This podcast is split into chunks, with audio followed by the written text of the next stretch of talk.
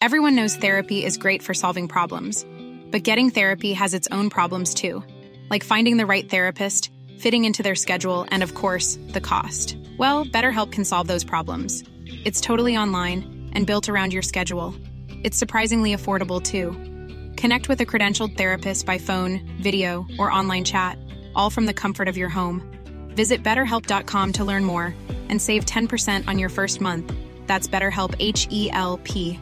Quality sleep is essential. That's why the Sleep Number Smart Bed is designed for your ever evolving sleep needs. Need a bed that's firmer or softer on either side? Helps you sleep at a comfortable temperature? Sleep Number Smart Beds let you individualize your comfort so you sleep better together. JD Power ranks Sleep Number number 1 in customer satisfaction with mattresses purchased in-store. And now, save 50% on the Sleep Number limited edition Smart Bed for a limited time. For JD Power 2023 award information, visit jdpower.com/awards. Only at a Sleep Number store or sleepnumber.com.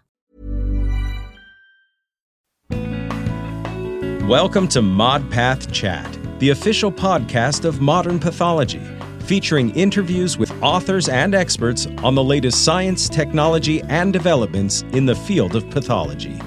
Your host, Dr. George Netto, is the editor in chief of Modern Pathology and the chair of pathology at the University of Alabama at Birmingham. Here's Dr. Netto. Welcome to today's episode of ModPath Chat. Joining me today are two distinguished guests, Dr. Harris and Dr. Argyris. Dr. Harris is a Howard Hughes investigator and a professor of biochemistry, molecular biology, and biophysics at the University of Minnesota. Dr. Argyris is a brilliant oral pathologist. He's currently a postdoctoral fellow at Dr. Harris Lab. They are here today to discuss the recent publication in Modern Pathology. The study addressed the role of APOBEC C3 in C3b in head and neck squamous cell carcinoma. We could have not found a more capable source to inform us on APOBEC than Dr. Harris, who is an authority on the topic and had helped discover multiple members of this important DNA cytosine deaminase. Thank you both for accepting our invitation. Thank you. Thank you so much. Uh, it's it's a pleasure to have you both. So uh, we'll start. I mean, this is clearly not uh, it's a tongue twister. Yeah, even for I, uh, with my interest in bladder cancer, I, I became very uh, uh, intrigued and fascinated by this group of deaminase, and would like, if I may, ask Dr. Harris just to to give us a little bit of a quick, you know, two minute. Why is this enzyme? What's the role? And and who's this? You know. Mm-hmm. Absolutely. So so the APOBEC enzymes, one can pronounce it APOBEC or APOBEC, kind of like tomato tomato. Uh, uh-huh. It stands for apolipoprotein B mRNA editing catalytic subunit one. Um, and these are APOBEC 3 subfamily members. Uh, and the particular family member that's the star of our uh, manuscript is called APOBEC 3b. And they're not isoforms of the same gene, they're actually all distinct genes. So there's mm-hmm. seven different APOBEC 3s in humans, um, and our working model for how these enzymes function in biology is they provide an overlapping role, uh, overlapping roles in innate immunity to different viruses. Essentially, any DNA virus or retrovirus is susceptible to deamination by these enzymes. So, a few years ago, uh, my group and, and the International Sequencing Consortia independently um, discovered the APOBEC enzymes in cancer. And um, you know, we had long ago hypothesized that that these active DNA deaminases in our cells would have a role in cancer mutagenesis. Um, but testing it was actually uh, not trivial given the large family and the many, many different cancer types. Mm-hmm. Um, and so uh, we had originally chosen breast cancer and then expanded to other cancer types, including HPV positive tumor types, bladder, uh, cervical, and head neck. Um, and the results were um, and still are beyond our wildest imagination in that the APOBEC mutation process, and I'll define it in a second, is um, second only to the aging process in overall uh, numbers of mutation in cancer. And in some cancers like bladder, head, neck, breast, lung, cervical, and subsets of other cancers, the APOBEC process is actually the dominant mutation process, as you said, for bladder cancer. And so we define the APOBEC mutation process based on its uh, the intrinsic preference of the enzyme for cytosine uh, nucleobase is preceded by a T and followed by an A or T. So these trinucleotide mo- motifs, TCA or TCT, um, when mutated to to T or G, um, define the APOBEC mutation signature. So C to T, C to G, and TCA and TCT. Regardless of where what the gene impacted, as long as you have yeah. that motif. Yeah, regardless of function, it's simply a signature like your signature, my signature, and we can extract that from sequencing data sets with informatics. And it's fair to say, so this is like an innate antiviral defense mechanism that get hijacked or it's, it's, it's, it's is happening in cancer. Is that fair? Exactly. So that's the mystery. So there are clearly some virus positive cancer types like um, HPV positive head and neck that we use in our study as a positive control where uh, the APOBEC3B enzyme is upregulated by the virus. And our working model there is that the virus is doing that on purpose, using its oncoproteins to facilitate its own evolution. Mm. And then the, the byproduct of that is all of the damage that, that happens simultaneously to the genome. So APOBEC or HPV positive APOBEC hot cancers are among the heaviest APOBEC signature uh, cancers across you know all human cancer types. So that started out as a positive control in our study to ask, um, you know, how how is APOBEC, um, you know, when is APOBEC turned on in HPV negative cancers, which uh, a subset of can also elicit or show a, a strong APOBEC mutation signature. And, and, we'll get to that in a second. But I mean, yep. I was so the TCGA is, is where, where a lot of that signature in bladder cancer. And for the longest time, we think of bladder cancer, melanoma, lung cancer as, mm-hmm. you know, environmentally induced cancer. So the culprit mm-hmm. there is smoking, uh, UV light, and what have you. So how how does that fit within that? Now now it's known that APOBEC is the, is the highest sig- frequently signature in bladder cancer. How how do you what's your view? So it, it doesn't detract from other sources. So if you look at the overall constellation of mutation in cancer, there's exogenous sources and endogenous sources. And the APOBEC is clearly an endogenous source, but in some cases it's induced by, you know, exogenous infection, uh, also inflammation caused by infection. Um, so there's different ways to turn on the APOBEC mutation process, and viruses obviously flip the switch. Um, but there's virus independent ways too, like we're seeing in HPV negative head, can- head neck cancer. Which bring us to to today's study. Uh, so uh, so I guess the first question is why was it done? It seems like uh, uh because it's to, wanted to see what's in non HPV. Is that is that the correct answer?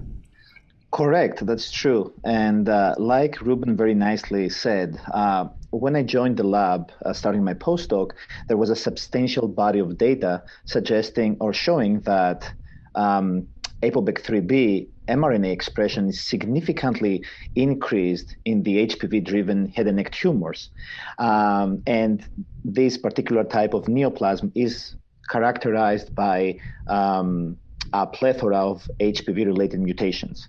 But we had no idea up to this point what is happening in the HPV negative dysplasias and uh, uh, head and neck cancers.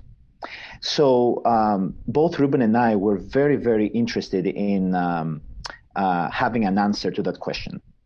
And so uh, we decided to um, uh, investigate the A3B protein levels in um, uh, different groups I should say, of uh, head and neck lesions uh, using an IHC based approach and our custom monoclonal anti A3B antibody.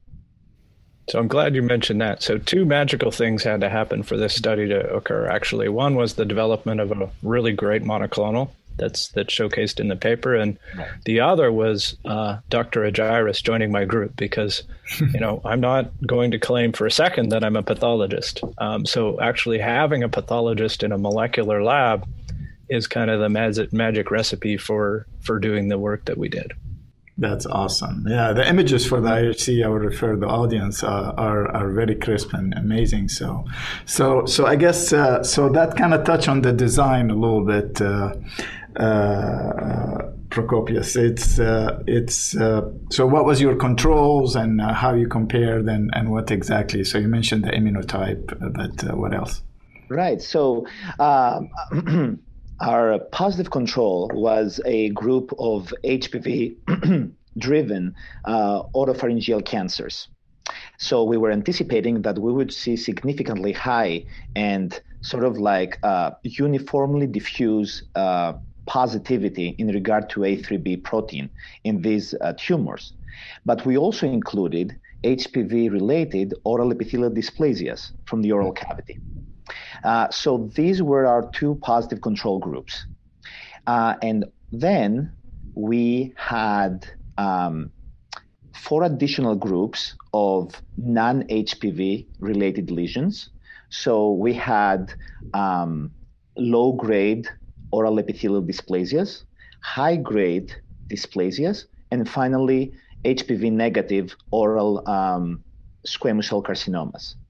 Uh, and our um, what we anticipated to be negative control was a group of just epithelial hyperplasias um, without any dysplastic features, uh, any atypia, um, and adjacent to the tumor's uh, normal epithelial tissues. Yeah. So that one I want to emphasize is super important because APOBEC3B is never upregulated in a normal tissue, including a you know oral epithelial tissue, and so uniformly negative. So when you see it light up in you know, as okay. Prokopios will tell us, um, it, it's definitely on its way to becoming a tumor or already a tumor.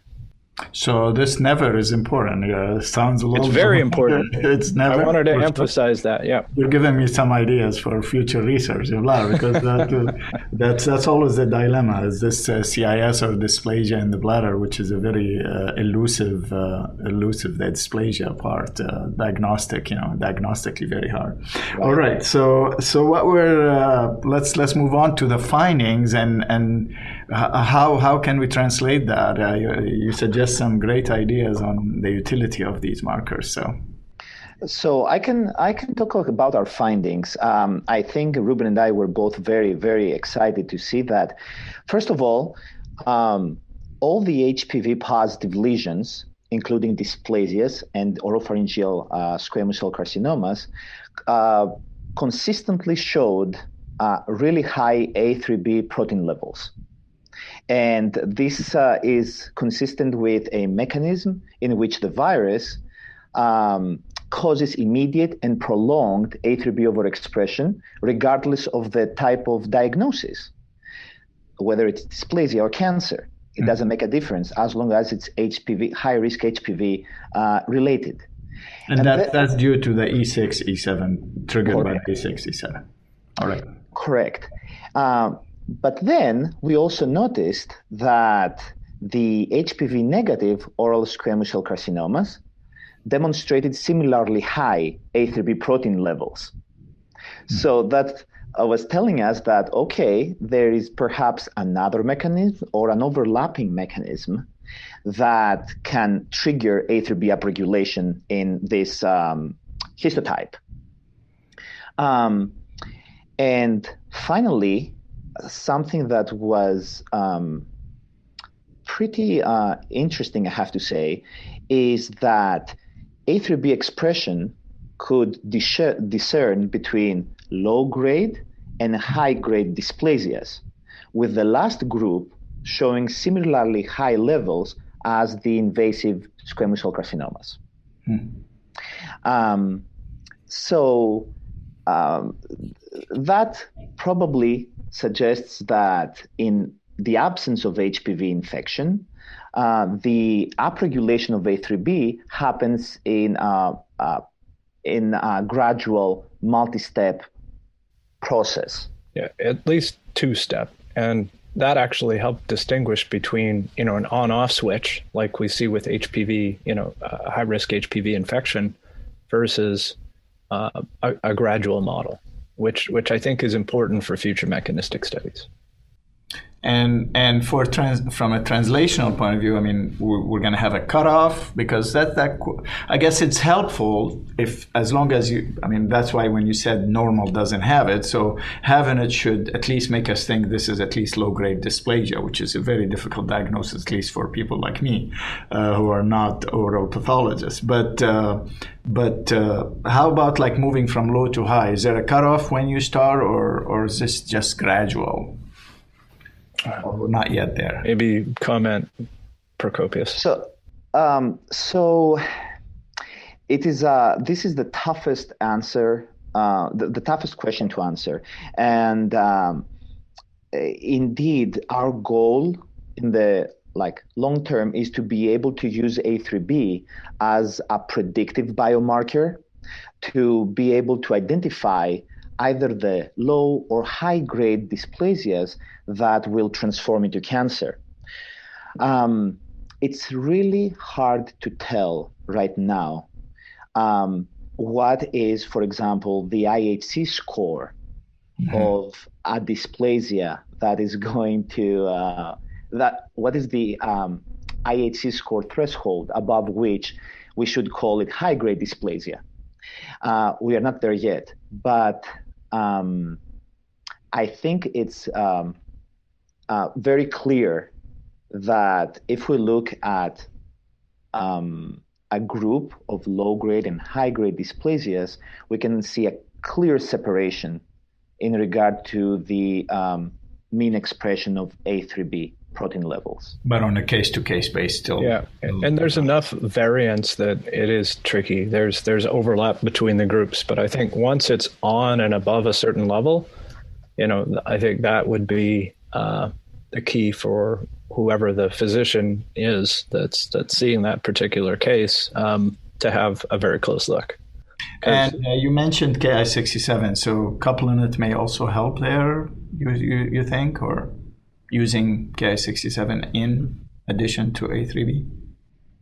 Uh, well, uh, we we think that it's sometimes it's the uh, cellular proliferation that may play a role in upregulation of A3B. Mm-hmm. So I wouldn't use Ki67 um, as um, a costain and pr- predictive marker along with A3B.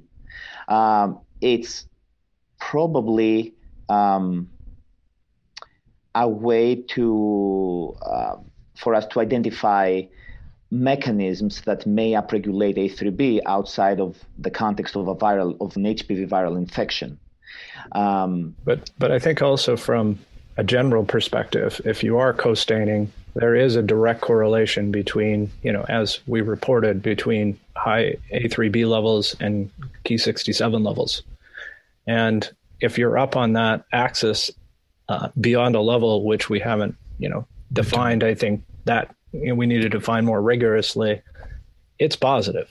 No right. question about it, right? Absolutely. So I think it's informative to look at both and where the threshold is for cutoff is not clear yet. So that's that sounds very promising, and uh, and hopefully uh, trigger more uh, interest in more studies in this because such a difficult topic. Well, uh, uh, this uh, this been very enjoyable, and I thank you both for accepting Uh, the invitations. And uh, this is the first week of the year, so happy New Year to both of you, and wish you uh, tremendous success, further success with your uh, important research. It's been a pleasure. Awesome. Thanks very much for having us. This was a real treat. Thank you very much. Happy New Year. It was great to discuss our work with you. Thank you. Any opinions expressed in this podcast are the speaker's own and do not represent the views of Modern Pathology, Springer Nature, UAB, or USCAP. Your ModPath Chat host and scientific director is Dr. George Netto.